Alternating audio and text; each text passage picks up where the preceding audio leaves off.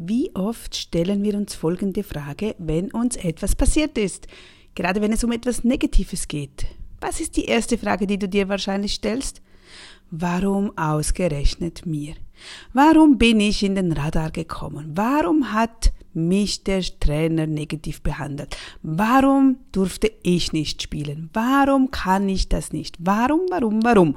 Tja, und warum ist das keine gute Frage? Ich habe dir eine bessere, wo wir besser darauf aufbauen können. Und zwar frag dich lieber folgende zwei Fragen.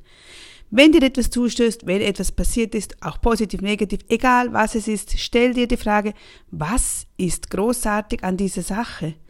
Was ist es, was es mir zeigen möchte? Stell oder beginn die Frage mit was ist.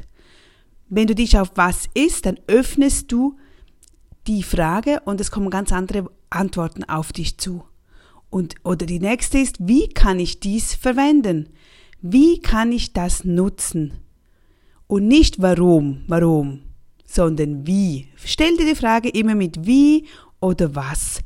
So kannst du dich auf Lösungen und Vorteile statt auf das Unbeantwortete konzentrieren. Also konzentriere dich immer auf das Wie und nicht auf das Warum. Achte heute mal ganz bewusst darauf. Was ist großartig an dieser Sache? Wie kann ich dies verwenden? Wie kann ich dies für mich nutzen? Hoffe, das bringt dir etwas. Bis zum nächsten